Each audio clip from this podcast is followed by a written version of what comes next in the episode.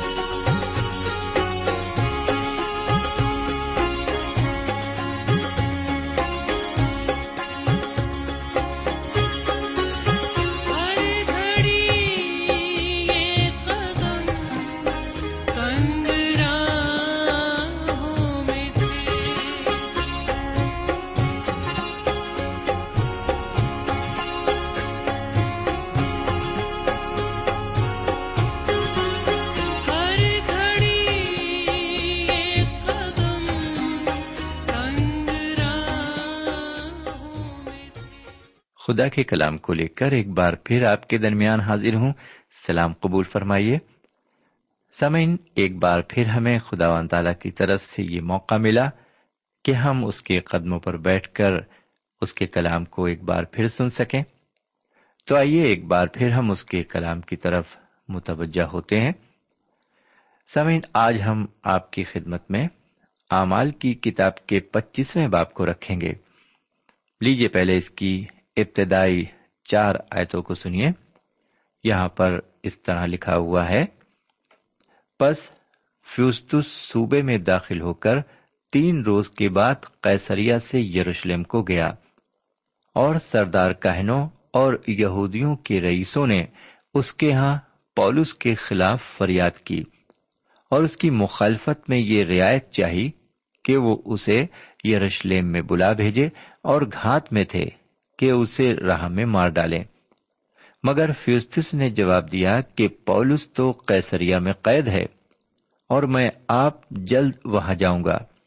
بس تم میں سے جو اختیار والے ہیں وہ ساتھ چلیں۔ اور اگر اس شخص میں کچھ بیجا بات ہو تو اس کی فریاد کریں۔ میرے بھائی، ایسا معلوم ہوتا ہے کہ فیوستس حالات سے باخبر تھا۔ میری رائے یہ ہے کہ فیلکس نے پولس کے قید میں ہونے کی وجہ ضرور بتائی ہوگی۔ اس نے فیستس کو یہ بھی بتایا ہوگا کہ وہ اسے قیسریا کن حالات میں لایا۔ اس لیے جب یہودیوں نے اس سے یہ کہا کہ وہ جناب پولس کو یروشلم میں لا کر اس کی عدالت کرے، تب اس نے کہا کہ وہ خود قیسریا جا رہا ہے اور وہ لوگ خود وہاں آئے میرے پیارے بھائی بہن یہاں ایک اور رومی حاکم ہے جو یروشلم میں رہنے کے بجائے قیسریا میں رہنا پسند کرتا ہے۔ سمن جناب پولس کے دشمنوں نے بھی بالکل وقت ضائع نہیں کیا۔ وہ فوراً نئے گورنر کے پاس پہنچے اور انہوں نے انصاف کی مانگ کی۔ انہوں نے مانگ کی کہ جناب پولس کے خلاف کارروائی کی جائے اور اسے سزا دی جائے۔ سامن میں اس بات کو یقین کے ساتھ نہیں کہہ سکتا کہ فیستس کو اس بات کا علم تھا کہ ان یہودیوں کا یہ منصوبہ تھا کہ گھات لگا کر انہیں قتل کر دیں۔ میں سمجھتا ہوں کہ شاید اسے اس بات کا علم تھا، اسی لیے اس نے ان کی درخواست کو منظور نہیں کیا اور ان سے کہا کہ وہ خود قیسریا میں آئیں اور آ کر الزام لگائیں۔ سامعین آگے بڑھتے ہوئے مطالعے کی ایک اور عبارت پر غور کریں۔ پانچویں آیت سے ساتویں آیت تک سنیں۔ بس تم میں سے جو اختیار والے ہیں، وہ ساتھ چلیں۔ اور اگر اس شخص میں کچھ بیجا بات ہو تو اس کی فریاد کریں۔ وہ ان میں آٹھ دس دن رہ کر قیسریا کو گیا اور دوسرے دن تخت عدالت پر بیٹھ کر پولس کو لانے کا حکم دیا۔ جب وہ حاضر ہوا تو جو یہودی یروشلم سے آئے تھے وہ اس کے آس پاس کھڑے ہو کر اس پر بہت سخت الزام لگانے لگے، مگر ان کو ثابت نہ کر سکے۔ سمن، یہ عبارت جو آپ کے سامنے پڑھی گئی، یہاں ایک بار پھر ہم دیکھتے ہیں کہ جناب پولس کو اپنی صفائی پیش کرنے کے لیے بلایا جاتا ہے۔ انہیں ایک اور موقع ملتا ہے کہ وہ خوشخبری کے کلام کو فیستس کے روبرو پیش کریں۔ اس موقع پر وہ اپنی صفائی میں کیا کہتے ہیں؟ آئیے ایک اور عبارت کو دیکھیں۔ یہ آٹھویں آیت سے نویں آیت تک ہے۔ لکھا ہوا ہے، لیکن پولس نے یہ غور کیا کہ میں نے نہ تو کچھ یہودیوں کی شریعت کا گناہ کیا ہے، نہ ہیکل کا، نہ قیصر کا۔ مگر فیوستس نے یہودیوں کو اپنا احسان مند بنانے کی غرض سے پولس کو جواب دیا کہ تجھے یروشلم جانا منظور ہے۔ کہ تیرا یہ مقدمہ وہاں میرے سامنے فیصل ہو۔ سامنے اس عبارت سے صاف ظاہر ہوتا ہے کہ فیلکس کی جگہ ایک اور بدماش اور شیطان حاکم نے لے لی ہے۔ جناب پولس، ڈاکوؤں کی کھو میں ہی نہیں بلکہ بدماشوں کی جماعت میں بھی پھنس گئے ہیں۔ جی ہاں اس جماعت نے بھی انہیں گھیر لیا ہے۔ اب مطالعے میں تھوڑا اور آگے بڑھتے ہیں اور دسویں آیت کو سنتے ہیں۔ پولس نے کہا، میں قیصر کے تخت عدالت کے سامنے کھڑا ہوں، میرا مقدمہ یہی فیصل ہونا چاہیے۔ یہودیوں کا میں نے کچھ قصور نہیں کیا، چنانچہ تو بھی خوب جانتا ہے، تو بھی خوب جانتا ہے۔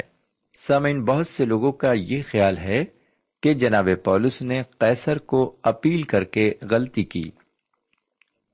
ان کو قیصر کے یہاں اپیل نہیں کرنی چاہیے تھی۔ یہ معاملہ فیستس کو ہی فیصل کرنا چاہیے تھا۔ لیکن میرے پیارے بھائی بہن فیستس بھی ایک سیاست داں تھا اور وہ جناب پولس کو یہاں اپنے سیاسی مقصد کے لیے استعمال کرنا چاہتا تھا۔ شاید وہ ان یہودیوں سے جو یروشلم سے وہاں آئے تھے، ان سے رشوت لے رہا تھا۔ جہاں تک میرا سوال ہے تو میں ذاتی طور پر جناب پولس کو غلط نہیں سمجھتا۔ جناب پولس رومی شہری تھے۔ انہوں نے اپنے حقوق شہریت استعمال کیا تھا۔ جی ہاں حق شہریت انہوں نے استعمال کیا تھا، جو ایک عام اور ٹھیک راستہ تھا۔ اگر وہ یروشلم کو واپس جاتے، تو یقیناً وہ مار ڈالے جاتے۔ وہ جان بوجھ کر شہید ہونا نہیں چاہتے تھے۔ دراصل انہوں نے اپنی شہادت کو اس وقت ملتوی کر دیا تھا۔ سمعین آج کے دور میں ایسے بہت سے لوگ ہیں جو شہادت کا درجہ حاصل کرنے کے فراق میں ہیں۔ آپ نے بھی بہتوں کو یہ کہتے سنا ہوگا کہ اگر مجھے کینسر کا موزی مرض ہو جائے تو میں بہت خوش ہوں گا، کیونکہ اس طرح میں سیدہ مسیح کی خاطر دکھ اٹھاؤں گا۔ یہ بھی ہو سکتا ہے کہ ان کے لیے مروں بھی۔ لیکن میں آپ سے یہ کہنا چاہتا ہوں کہ میں ایسا کچھ بھی نہیں سوچتا۔ میں تو کینسر جیسے موزی مرض سے چھٹکارا چاہتا ہوں۔ میں زندہ رہنا چاہتا ہوں۔ میں سوچتا ہوں کہ ایک ایسا شخص جو ایک بہت ہی مہین سی قمیض پہن کر اور برف کی سلی پر لیٹا ہو، تو ایسے شخص کو میں دماغی طور سے بیمار سمجھوں گا۔ میں یہ سمجھوں گا کہ وہ اپنا دماغی توازن کھو بیٹھا ہے۔ میرے بھائی، یہ خیالات میرے نہیں، بلکہ ایک مشہور و معروف مبلغ کے ہیں، جن کی حال ہی میں کینسر سے وفات ہوئی۔ انہوں نے اپنی تمام عمر دینی تعلیم اور خدمت میں گزاری۔ آپ کو شاید یاد ہوگا کہ تقریباً دو ہزار سال پہلے سیدنا مسیح جناب پولس رسول پر ظاہر ہوئے تھے اور انہوں نے یہ ظاہر کیا تھا کہ انہیں روما میں بھی اسی طرح گواہی دینی ہوگی جس طرح وہ یروشلم میں گواہی دے رہے تھے۔ جیسا کہ ہم نے آمال کی کتاب کے تیسویں باپ کی گیارہویں آیت میں دیکھا تھا۔ یہاں پر ہم اس پس منظر کو تیار ہوتے ہوئے دیکھ رہے ہیں۔ وہ خدا و تعالی کی مرضی کے مطابق روما گئے۔ وہ زنجیروں میں جکڑے ہوئے تھے۔ لیکن خدا و تعالی نے انہیں یہ نہیں بتایا کہ وہ روما کس طرح پہنچیں گے۔ یہ خدا و تعالی کا اپنا طریقہ ہے۔ میرے بھائی، جناب پولس نے جب رومیو کی کلیسیا کے نام خط لکھا تو انہوں نے بتایا کہ وہ دعا کر رہے ہیں کہ وہ کسی طرح روما پہنچ سکیں۔ اس کا ذکر ہم رومیو کے خط اور اس کے پہلے باپ کی نویں اور دسویں آیت میں اور پندرہویں باپ کی تیسری آیت سے لے کر بتیسویں آیت تک پاتے ہیں۔ میرا یہ یقین ہے کہ جناب پولس کو روما خدا و تعالی کی مرضی پوری کرنے کے لیے جانا پڑا۔ لیجیے اب بارہویں آیت کو سنیے۔ گیارہویں اور بارہویں آیت کو۔ اگر بدکار ہوں یا میں نے قتل کے لائق کوئی کام کیا ہے تو مجھے مرنے سے انکار نہیں۔ لیکن جن باتوں کا وہ مجھ پر الزام لگاتے ہیں، اگر ان کی کچھ اصل نہیں، تو ان کی رعایت سے مجھ کو ان کے حوالے نہیں کر سکتا۔ میں قیصر کے ہاں اپیل کرتا ہوں۔ پھر فیستس نے صلاحکاروں سے مسلحت کر کے جواب دیا کہ تو نے قیصر کے ہاں اپیل کی ہے، تو قیصر ہی کے پاس جائے گا۔ گزشتہ مطالعے میں ہم نے اس بات کا ذکر کیا تھا کہ جناب پولس کو قیصریہ کا یہ نیا گورنر، جس کا نام فیستس تھا اپنے سیاسی مفاد کے لیے استعمال کرنا چاہتا تھا۔ وہ چاہتا تھا کہ وہ یہودیوں کو خوش کرنے کے لیے جناب پولس کو یروشلم لے جائے۔ اور جب اس نے ان سے پوچھا کہ کیا تجھے یروشلم جانا منظور ہے کہ تیرا مقدمہ وہاں فیصل کروں؟ تو انہوں نے جواب میں اس سے یہ کہا کہ میں قیصر کے تخت عدالت کے سامنے کھڑا ہوں اور میرا فیصلہ یہی ہونا چاہیے۔ سامعین، اگر ہم گیارہویں آیت پر غور کریں تو یہاں پر ایک بے چینی کا احساس ہوتا ہے۔ اس وقت روم اپنے ادر و انصاف کے لیے بہت مشہور تھا۔ جناب پولس حکمرانوں اور صاحب اقتدار والوں کی عزت کرتے تھے۔ لیکن جناب پولس کو انصاف نہیں مل رہا تھا۔ اس لیے انہوں نے قانونی طور پر اپیل کی ہوئی۔ جی ہاں انہوں نے قانونی طور پر اپیل بھی کی۔ خدا و تعالی کا بھی یہ ارادہ تھا کہ جناب پولس اپنی رومی شہریت کے حقوق کا استعمال کریں۔ یہ بھی بڑی دلچسپ بات ہے کہ خدا و تعالی ایک شخص کی رہنمائی ایک طرح سے کرتا ہے اور دوسرے شخص کی رہنمائی دوسری طرح سے کرتا ہے۔ سمن میں ایک ایسے خاندان سے واقف ہوں جسے خدا و تعالیٰ نے بڑی برکت بخشی تھی۔ ان کے پاس دنیاوی چیزوں کی کوئی کمی نہیں تھی۔ ان کے پاس ایک خوبصورت عالیشان مکان تھا۔ اس گھر میں جانے سے بڑی خوشی حاصل ہوتی تھی۔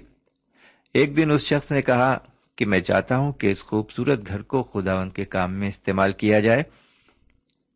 لوگوں کو یہاں پر آنے اور اپنی گواہی دینے کے لیے استعمال کیا جائے۔ میں نے اس شخص سے کہا کہ خدا و تعالیٰ نے آپ کو اسی واسطے اس گھر کا مالک بنایا ہے کہ ایسی خواہش آپ کے دل میں ہے۔ مجھے ایسے عالیشان گھر سے اس لیے محروم رکھا کہ میرے دل میں ایسی خواہش نہیں تھی۔ شاید وہ ایسا نہیں چاہتا کہ میں کچھ ایسا کروں، کیونکہ اس کی مرضی میرے لیے نہیں ہے۔ میرے بھائی خداون تعالی نے آپ کے لیے کیا کیا ہے؟ اس نے آپ کے لیے جو بھی کیا ہے اور جو دیا ہے، اسے آپ اس کے جلال کے لیے استعمال کریں۔ حضرت موسیٰ علیہ السلام کے پاس ایک لاٹھی تھی۔ انہوں نے اس لاٹھی کا استعمال خداون کے لیے کیا۔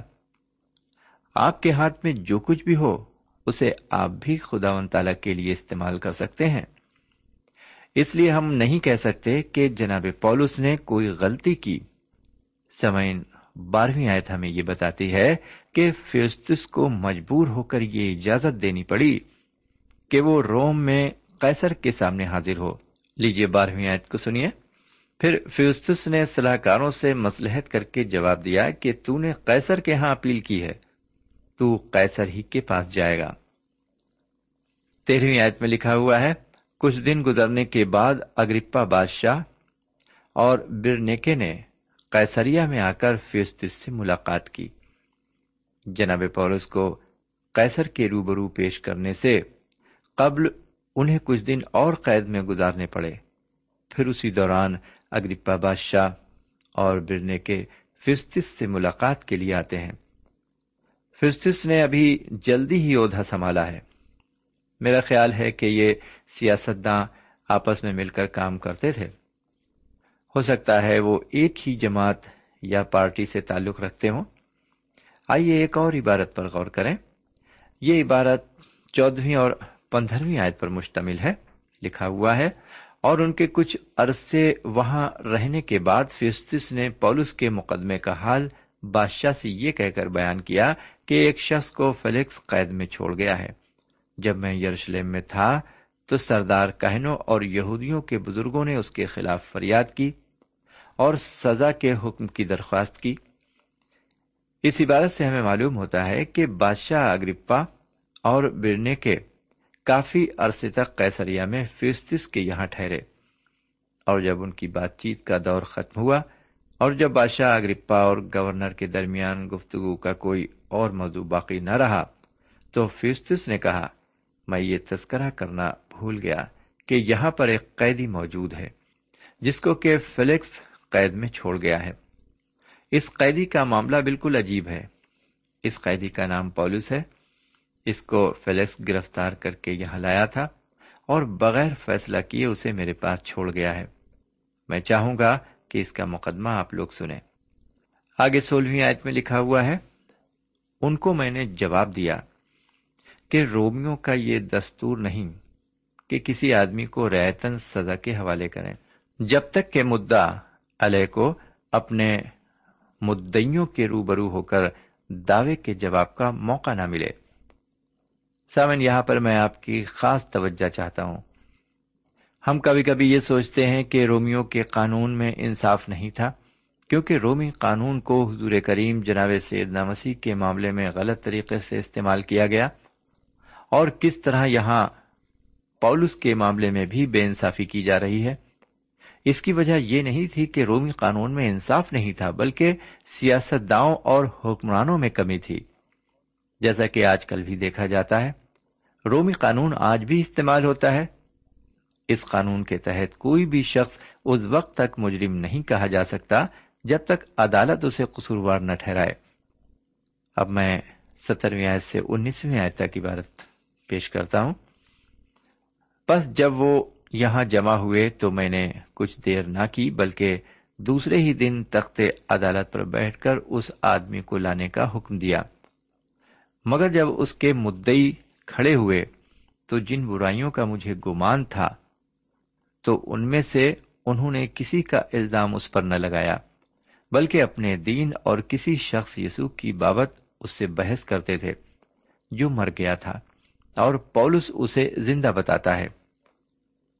سمے یہاں پر بھی وہی پرانی کہانی بیان کی جاتی ہے۔ یہ مسیح کے مردوں میں سے جی اٹھنے کے بارے میں یعنی کہ قیامت کے بارے میں ہے۔ اس بیان سے کہ پولس سے کسی شخص یسوع کی بابت بحث کرتے تھے، جو مر گیا تھا اور پولس اسے زندہ بتاتا ہے۔ سامعین، اس بات سے یہ ثابت ہوتا ہے کہ جناب پولس نے فیستس کو سیدہ مسیح کے بارے میں تفصیل سے بتایا تھا اور وہ اچھی طرح سمجھ گیا تھا۔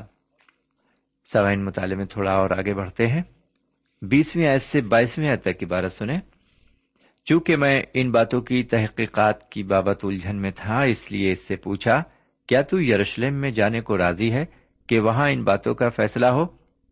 مگر جب پولس نے اپیل کی کہ میرا مقدمہ شہنشاہ کی عدالت میں فیصل ہو، تو میں نے حکم دیا کہ جب تک اسے قیصر کے پاس نہ بھیجوں، وہ قید رہے۔ اگرپا نے فیست سے کہا، میں بھی اس آدمی کی سننا چاہتا ہوں۔ اس نے کہا، تو کل سن لے گا۔ سامن فیستس کی یہ کرسی اس کے لیے ایک مشکل پیدا کرنے والی کرسی تھی۔ پولس کے خلاف باغی ہونے کا الزام تھا۔ جس کی سزائے موت تھی، اپنی اس باغیانہ حرکت کے لیے ان کو مرنا چاہیے تھا، لیکن انہوں نے کوئی جرم نہیں کیا تھا۔ اور یہاں پر دیکھا جاتا ہے کہ انہوں نے قیصر کے سامنے اپیل کی ہے۔ سمعین آپ ایسے قیدی کا کیا کریں گے؟ اس لیے وہ اگرپا بادشاہ سے صلاح کرتا ہے اور مدد طلب کرتا ہے۔ سمعین میرا خیال ہے کہ اگرپا بادشاہ نے جناب پولس کے متعلق پہلے بھی سنا ہوگا اور شاید اس کے دل میں ان سے ملنے اور بات چیت کرنے کی خواہش بھی ہوگی۔ وہ ان سے مل کر زیادہ تفصیل سے یہ جاننا چاہتا تھا کہ ان کے خلاف کیا الزامات ہیں اور ان الزامات کے بارے میں وہ کیا کہنا چاہتے ہیں۔ اس لیے ان کی ملاقات کا بندوبست کیا جاتا ہے۔ یہ بھی ایک دلچسپ بات ہے کہ اس ملاقات کا انتظام ایک گورنر اور ایک بادشاہ مل کر کرتے ہیں۔ وہ آپس میں مل کر اس نبوت کو پورا کر رہے تھے کہ انہیں بادشاہوں کے سامنے گواہی دینی ہوگی۔ جیسا خداون نے کہا تھا، میرے بھائی، اب ہم اس جگہ پر آ گئے ہیں جہاں انہیں بادشاہ اگرپا کے سامنے سنوائی کے لیے فیستس پیش کرے گا۔ تیسویں آیت کو سنیں۔ بس دوسرے دن جب اگرپا اور برنی کے بڑی شان و شوکت سے پلٹن کے سرداروں اور شہر کے رئیسوں کے ساتھ دیوان خانے میں داخل ہوئے تو فیستس کے حکم سے پولس حاضر کیا گیا۔ میرے بھائی، اگر آپ اس وقت کا نقشہ اپنے ذہن میں کھینچیں تو آپ حیرت زدہ ہو جائیں گے۔ کیا کہیں اس طرح کسی مبشر کو سننے کے لیے لوگ اکٹھا ہوئے؟ جس طرح جناب پولس کو دیکھنے اور سننے کے لیے لوگ یہاں پر موجود ہیں۔ جناب پولس بیڑیوں اور زنجیروں میں بندھے ہوئے اس دیوان خانے میں لائے جاتے ہیں جو شان و شوکت سے آراستہ تھا۔ جہاں بادشاہ شہر کے رئیس موجود تھے فیستس بادشاہ اگرپا سے درخواست کرتا ہے کہ وہ الزام لگانے میں اس کی مدد کرے، جس سے وہ جناب پولس کو قیصر کے پاس بھیج سکیں۔ سامعین، اب میں آپ کی خدمت میں پچیسویں آیت کو رکھتا ہوں، لکھا ہوا ہے۔ میرے بھائی، ہم اسے پڑھیں گے نہیں اور چوبیسویں آیت سے ستائیسویں آیت تک ہم اس کی تشریح دیکھ لیں گے۔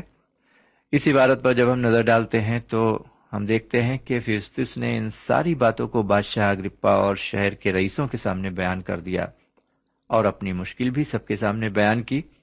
یہودیوں کی یہ زوردار مانگ تھی کہ جناب پولس کا آگے جیتا رہنا ان کے لیے ٹھیک نہیں کیونکہ وہ ان کے شرع اور آئین کے خلاف عمل کر رہے تھے۔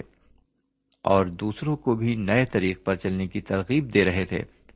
برعکس اس کے رومی حکمرانوں کی نظر میں انہوں نے کوئی سنگین جرم نہیں کیا تھا۔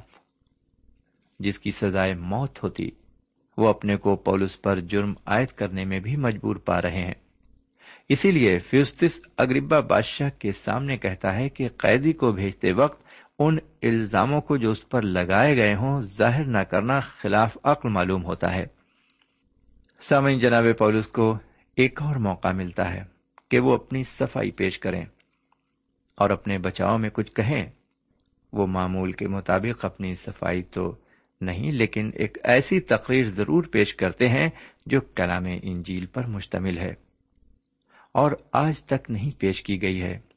اس تقریر کا ذکر اب ہم اگلے پروگرام میں کریں گے، کیونکہ ہمارے پروگرام کا وقت یہاں پر ختم ہو چکا ہے۔ اور اس سے پہلے کہ ہم آپ سے اجازت لیں، ہم آپ سے یہی کہیں گے کہ اگر آپ کو آج کے پروگرام کے ذریعے تقویت حاصل ہوئی ہے، روحانی فیض حاصل ہوا ہے، تو آپ ہمیں ایک پوسٹ کارڈ ضرور لکھیں۔ آپ ہمیں اپنی رائے سے ضرور نوازیں۔ ہم انتظار کریں گے۔ اور ہم آپ کے خط کا جواب بھی آپ کو ضرور دیں گے۔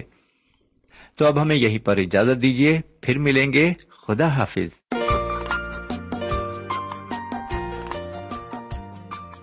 سامعین، ابھی آپ نے ہمارے ساتھ رسولوں کے اعمال سے مطالعہ کیا۔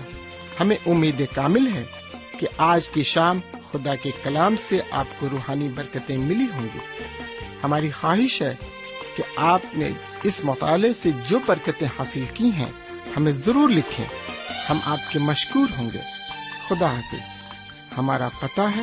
پروگرام نور ال post box number one five seven five Sialkot Pakistan پتا ایک بار پھر سن لیں پروگرام نور ال پوسٹ باکس نمبر ایک پانچ سات پانچ سیال کوٹ پاکستان اب آپ ہم سے ٹیلی فون اور ای میل سے بھی رابطہ قائم کر سکتے ہیں ہمارا ٹیلی فون نمبر ہے nine two three four four six four zero four five seven eight نو دو تین چار چار چھ چار صفر چار پانچ سات آٹھ۔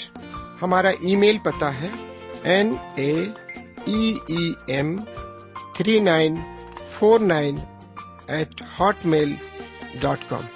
N A E M three nine four nine eight hotmail dot com. ہمارے پروگرام کا وقت اب یہیں پر ختم ہوتا ہے۔ اگلے پروگرام تک کے لیے اجازت دیں۔ پھر ملیں گے۔ خدا حافظ